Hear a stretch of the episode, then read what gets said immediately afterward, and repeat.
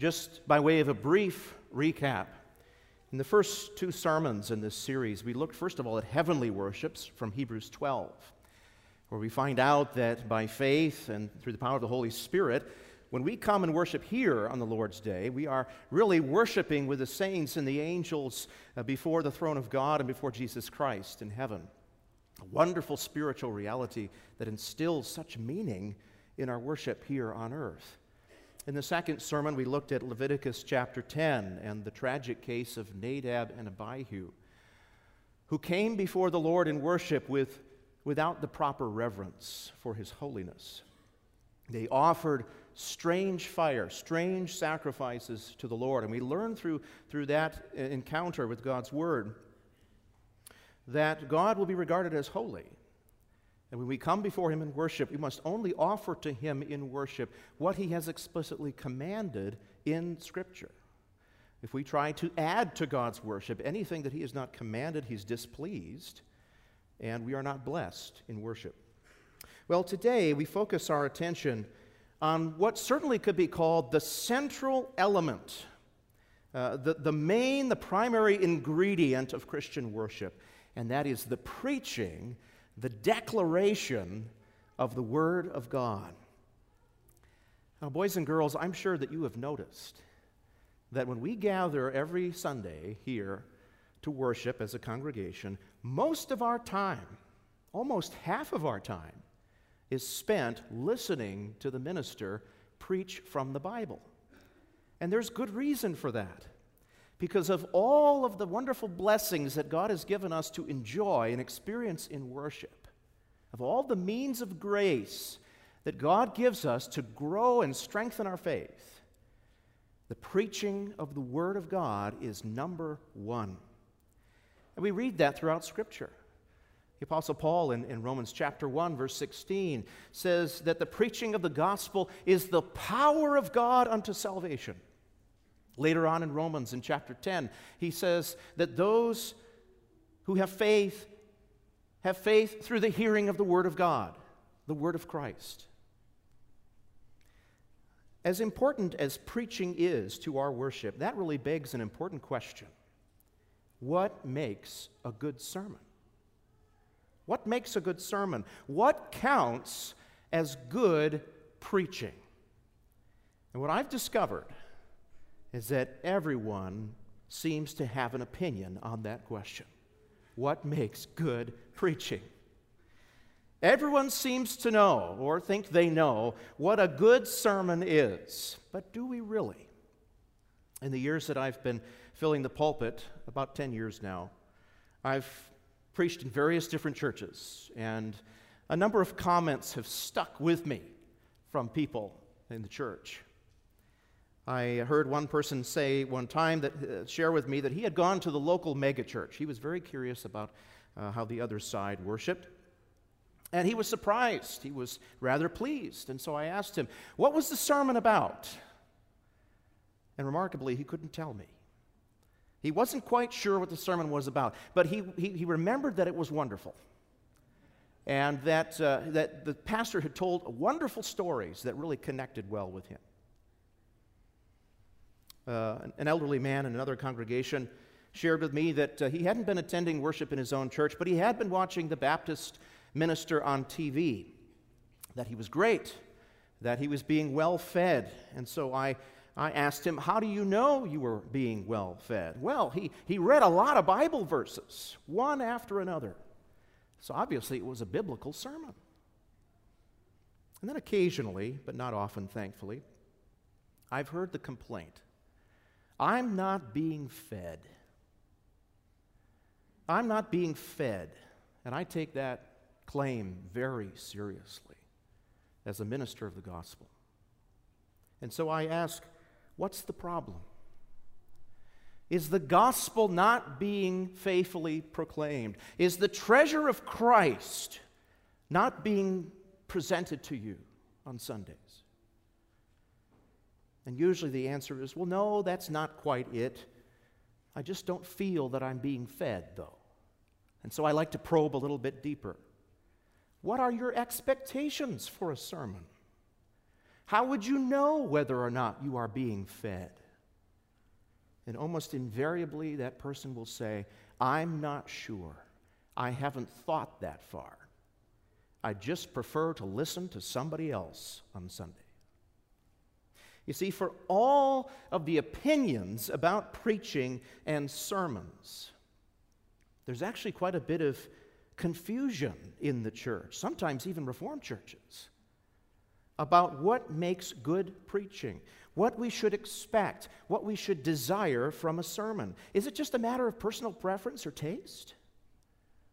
Or does God's Word give us criteria for good preaching that should shape our expectations and perhaps even change our opinions about preaching?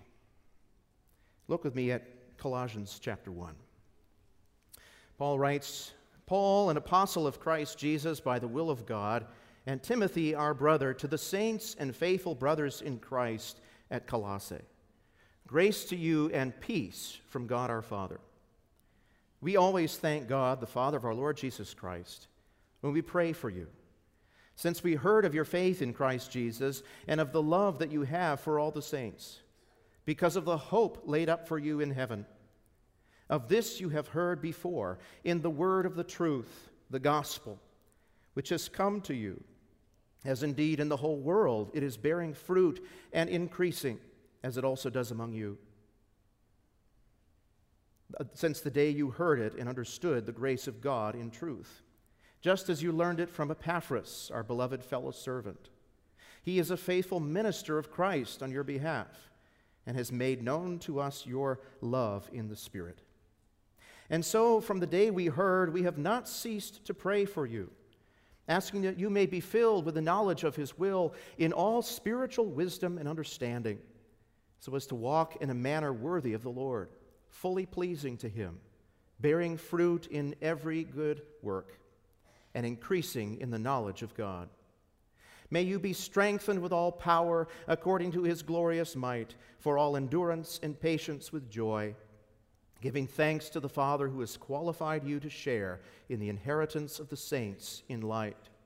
He has delivered us from the domain of darkness and transferred us to the kingdom of His beloved Son, in whom we have redemption the forgiveness of sins.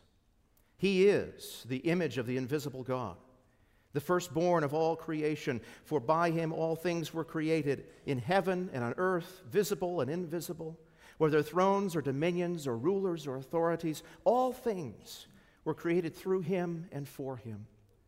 And he is before all things, and in him all things hold together. And he is the head of the body, the church. He is the beginning, the firstborn from the dead, that in everything he might be preeminent. For in him all the fullness of God was pleased to dwell, and through him to reconcile to himself all things, whether on earth or in heaven, making peace by the blood of his cross. And you who were once alienated and hostile in mind, doing evil deeds, he is now reconciled in his body of flesh by his death in order to present you holy and blameless and above reproach before Him. If indeed you continue in the faith, stable and steadfast, not shifting from the hope of the gospel that you heard, which has been proclaimed in all creation under heaven, and of which I, Paul, became a minister. Now I rejoice in my sufferings for your sake, and in my flesh I am filling up what is lacking in Christ's afflictions for the sake of his body, that is, the church of which I became a minister, according to the stewardship from God that was given to me for you, to make the Word of God fully known, the mystery hidden for ages and generations, but now revealed to his saints. To them, God chose to make known how great among the Gentiles are the riches of the glory of this mystery, which is Christ in you, the hope of glory. Him we proclaim warning everyone and teaching everyone with all wisdom, that we may present everyone mature in Christ. For this I toil, struggling with all his energy that he powerfully works within me. Paul writes and teaches that faithful preaching makes the Word of God fully known to believers so that we might discern God's will in all spiritual wisdom and walk in a manner worthy of Jesus Christ. We're going to look briefly at each one of those, uh, those points by looking at first the fact that faithful preaching gets the gospel right. Secondly, that it gets the call of the gospel right. Third, it applies the gospel right. And finally, and very importantly, it relies on the Holy Spirit. First of all, faithful preaching gets the gospel right. As Paul addresses the, the Christians in Colossae, he talks about this stewardship that he has been given from God as a minister of the gospel. He is, on behalf of the church, a steward, a caretaker of God's word, of the whole counsel of God. And he talks about this as a very serious task. It's a task that he fulfills with great personal sacrifice and suffering. He says in verse 24, I rejoice in my sufferings for your sake, and in my flesh I'm filling up what is lacking in Christ's afflictions for the sake of his body, that is the church. Paul is not suggesting here, of course, that Jesus' sufferings or afflictions were less than perfect or sufficient. What he's saying is that, that all that remains as far as Jesus' sufferings are concerned, all that remains is for him and all those who love Christ to suffer alongside of him. And Paul, in his case, that suffering takes place as he fulfills his calling to proclaim as a minister of the gospel the word of Christ. Despite the great opposition to him and to his ministry, he has been charged by God as a steward to make known, to declare, to proclaim to the world the riches of the glory of this mystery, which is Christ in you, the hope of glory. Paul says, Him, Christ, we proclaim. And so, faithful preaching, first and foremost, has as the core of its message the preaching of the gospel of Jesus Christ. And it gets that gospel right. What is this gospel that Paul proclaims? He, he summarizes this gospel in verses 15 and following. He proclaims Christ, who is the creator of the world, the image of the invisible God, the firstborn of all creation. By him all things were created heaven and earth, things visible and invisible. Any authority that exists ultimately established by Christ, the Creator. He is also the Redeemer of a people. He's the head of the body, the church, the beginning, the firstborn from the dead, that in everything he might be preeminent. preeminent. Paul goes on, for in him all the fullness of God was pleased to dwell, and through him to reconcile all things to himself in heaven and earth, making peace by the blood of his cross. Christ the Redeemer, Christ the Savior, Christ the one who restores the broken relationship between God and his people. The summary of that gospel, Paul concludes here in verses 13 and 14. He, that is Christ, has delivered us from the domain of darkness and transferred us to the kingdom of his beloved Son, in whom we have redemption, the forgiveness of our sins. Christ the Creator, Christ the Redeemer, Christ the Sustainer, Christ the Ruler the one who has made sinners right with God through the sacrifice of himself once for all to wash a people for himself, to present those people before God blameless forever and ever. That's the gospel core of biblical preaching. And so, faithful preaching explains the meaning of God's word correctly, especially as it focuses on the work of Christ, the promise of his work, the fulfillment of his work. Brothers and sisters, if this gospel message of Christ living for you, Christ obeying for you, Christ crucified for you, rising for you, coming again for you, if that's absent, it's not a good sermon. You see, sermons are not positive thinking messages. They're not comedy acts. Sermons are not an opportunity for random Christian reflections on life. They are not to be political pep talks. A sermon should not be an extended guilt trip or a do better next time motivational speech for spiritual slackers. All of those kinds of messages are not sermons at all because they focus our faith on our works and our own faith and our own trust rather than on Christ and his perfect work on the cross. A faithful explanation and proclamation of the word requires not only a right understanding of the biblical passage, but also a discernment and an explanation of the gospel in that passage. If we don't have that, then the message of the gospel is lost. And you and I can only become distressed and burdened by impossible expectations. Faithful preaching, first and foremost, gets the message of Scripture right, it gets the gospel right. That's number one. But it also gets the call of the gospel right. Notice in verses 22 and verses 23 that Paul is rejoicing that those in the church of Colossae who were once separate from God have now been reconciled with God. They know the assurance of the forgiveness of sins. He says, You have been now reckoned, Christ has reconciled in his body of flesh by his death all of you who were once alienated from him and hostile in mind, in order to present you holy and blameless and above reproach. But then notice what he does. Paul makes a zealous appeal to these believers who have been reconciled with God through Jesus. And he says, continue in the faith. Don't stop now. He says, continue in the faith, stable and steadfast, not shifting from the hope of the gospel that you heard, that was proclaimed to you. You see, Paul's message of the gospel, of what Christ has accomplished, what he's done for them, also includes a call a zealous appeal to them to, to repent, to embrace the gospel, to live holy lives in keeping with God's commandments.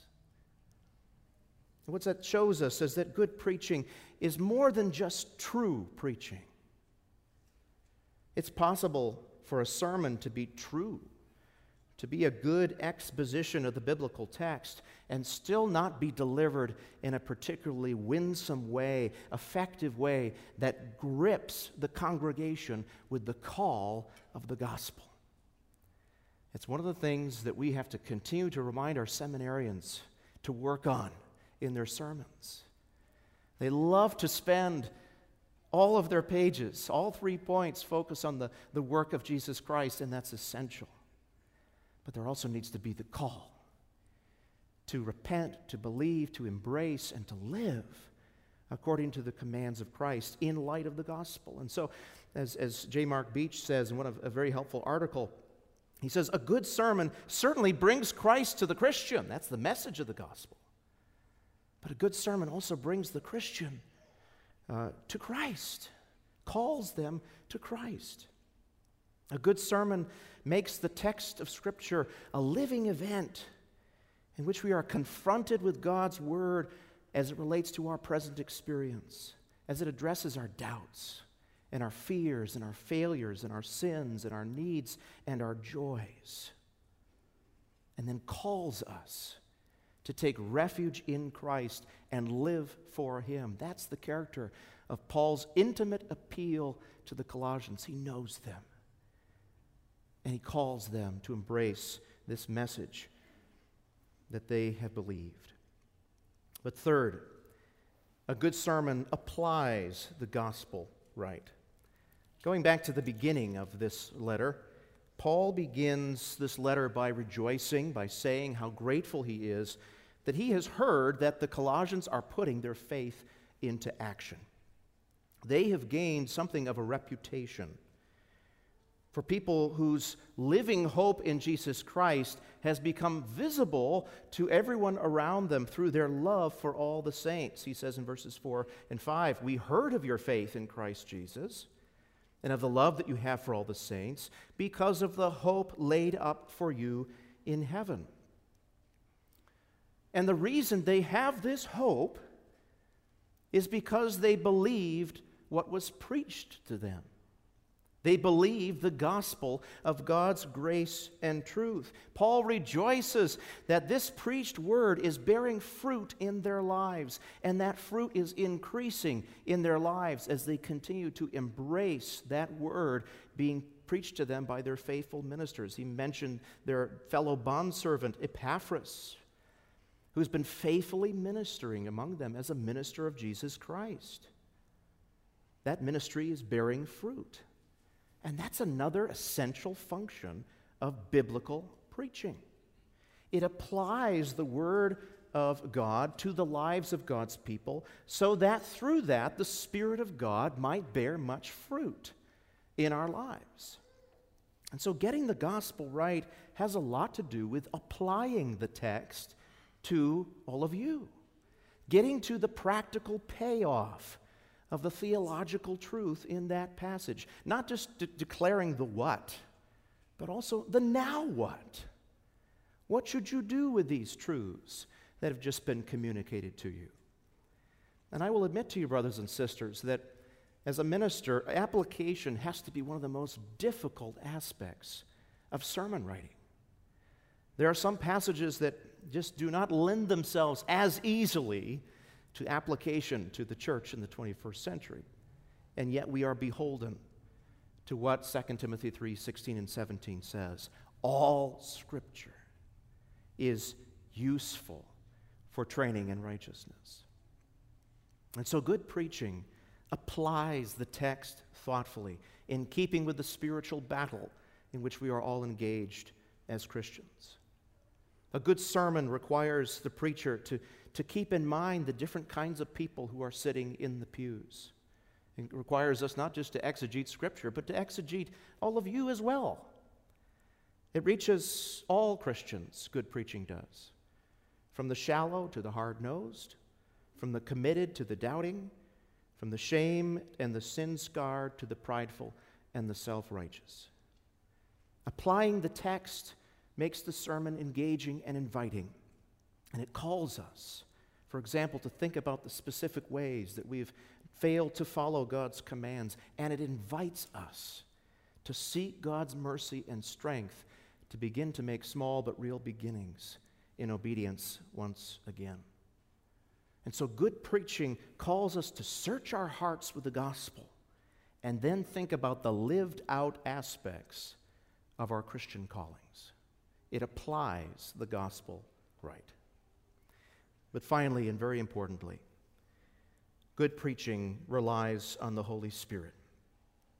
Paul's prayer here in Colossians 1 for the believers there is that they would be filled with godly wisdom and the knowledge of the Holy Spirit.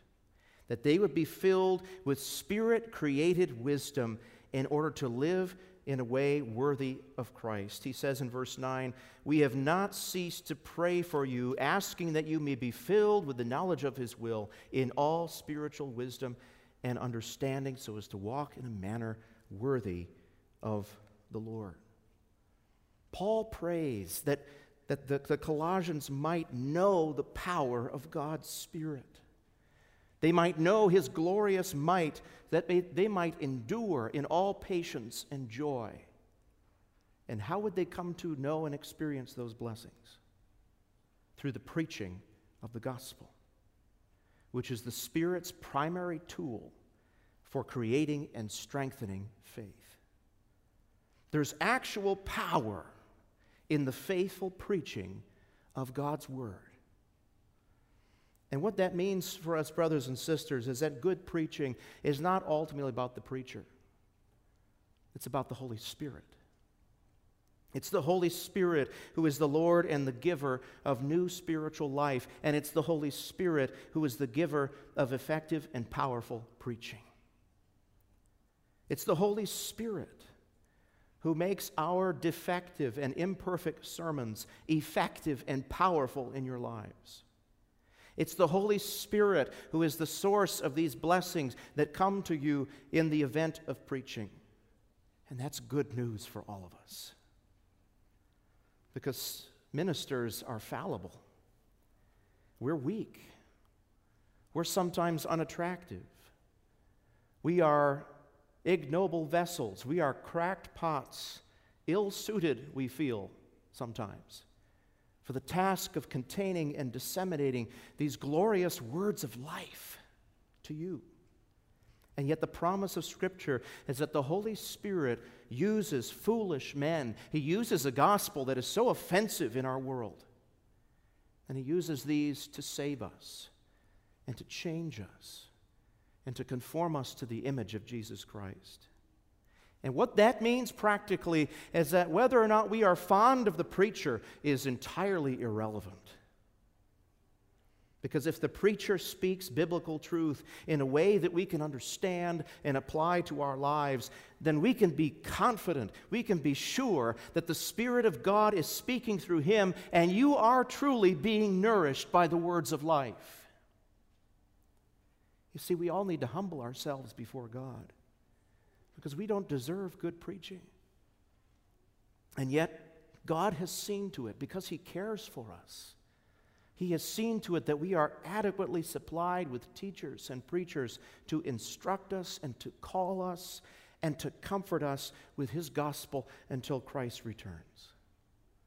And so we need to thank God that He accompanies His preaching with the powerful assistance of the Holy Spirit.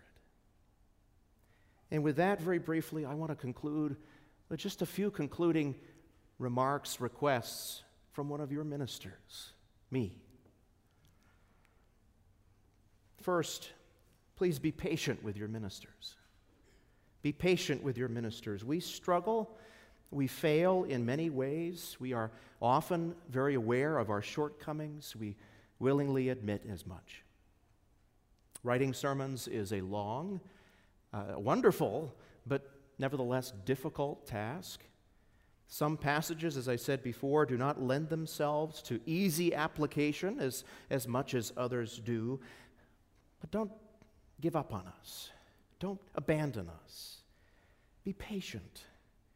Don't be quick to conclude that you're not being fed.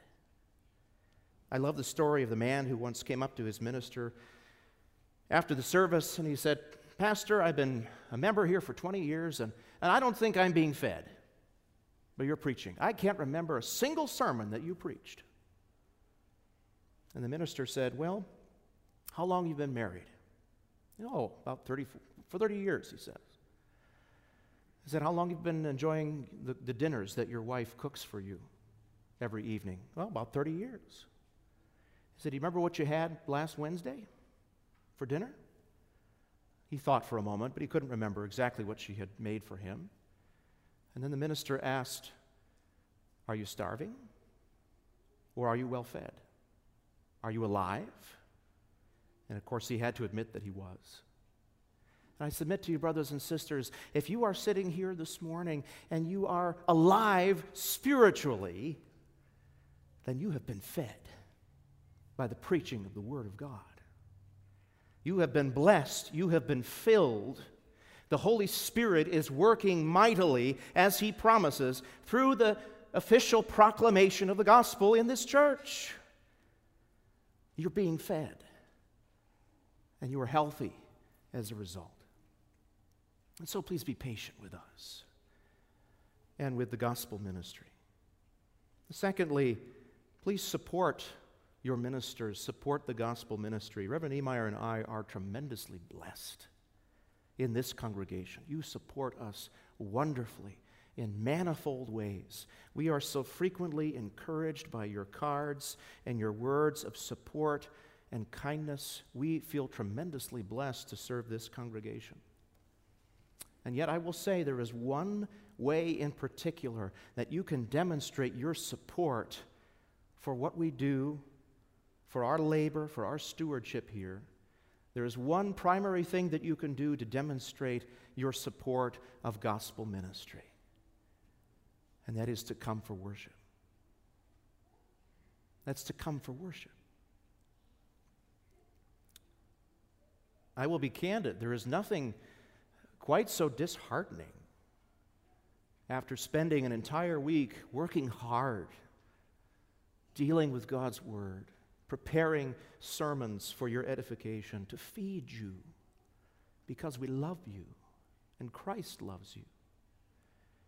There's nothing so disheartening to come into the sanctuary and find that very few people have desired to come and receive that word. And so come to worship as God calls you to through the rule and the call of his elders. Come to worship. That is the best way to show that you support the gospel ministry. But secondly, take preaching seriously. It's so easy for us to sit in the pew passively and not really be engaged in what is being said and what is, what is being proclaimed from the pulpit. I encourage you to be an active listener during the sermon. Maybe for some of you, that will mean taking notes that you can run over later in the week. Maybe that will mean making a, a conscious decision to go back for coffee and cookies in the fellowship hall and actually talk about the sermon and its application to your life. Maybe moms and dads, that will mean preparing a few questions during each sermon that you can ask your children around the dinner table that afternoon. But find ways that you can be an active listener during the preaching. And then finally, pray for your ministers and for the gospel ministry around the world. We know you do this. We want to encourage you to continue to do that. Pray that the preaching ministry might be powerful and effective. Pray that it might increase the unity and the fellowship in this church. Pray that the, the gospel might be boldly and effectively proclaimed, not just here, but throughout the world in all faithful pulpits. Pray that no enemy, no temptation might get in the way of the clear preaching of Christ Jesus, and that we would all submit to God's will for His church. We know that when we do these things, the promise of this passage will come true that the word of Christ will be made fully known to us through faithful preaching, so that we might fully discern God's will in all spiritual wisdom and walk in a manner worthy of Jesus Christ. Let's pray together. Gracious Lord, we, we admit that we do not deserve good preaching. And yet you have provided your church around the world with those who are well trained and equipped to disseminate and to declare, to proclaim the gospel of Jesus Christ. We pray, Lord, that we would have a realistic and accurate understanding of what a sermon ought to be. It is not just a time for sharing random Christian thoughts, it's not a time for spiritual entertainment or political discussions. It is a time to sit under the official proclamation of the gospel of Jesus Christ. It's a, com- a, time to come and to receive the call, the zealous appeal to respond in faith and obedience to the gospel. It's a time to have that word applied specifically to our own lives and our own joys and trials. It's a time for us to come and to be operated upon by the Holy Spirit who promises to accompany the faithful preaching of his word with growth in our faith, change in our minds and our desires. And so, Lord, if we are here this morning desiring to be a better and more faithful father and husband, let us not neglect the preaching of the word. If we are here desiring to be a more submissive and godly wife or woman, let us not neglect the preaching of the word. If we desire to be a more obedient son or daughter, let us not neglect the preaching of the word. Because this is where the power is. There is no better place for us to receive that operation of your Holy Spirit than through the preaching, the official preaching of the gospel. Lord, increase our hunger and our thirst for these blessings. May we not neglect meeting together, as some are in the habit of doing, as the day of Christ returns. But let us come that we might be fed and filled and equipped for this life that we live of faith, even a life of suffering at times. Lord, continue to bless, continue to grow the gospel ministry of this congregation. Bless your people as they come to receive it, that we might grow in spiritual wisdom and knowledge and unity and peace with one another. And we pray this in Christ's name. Amen.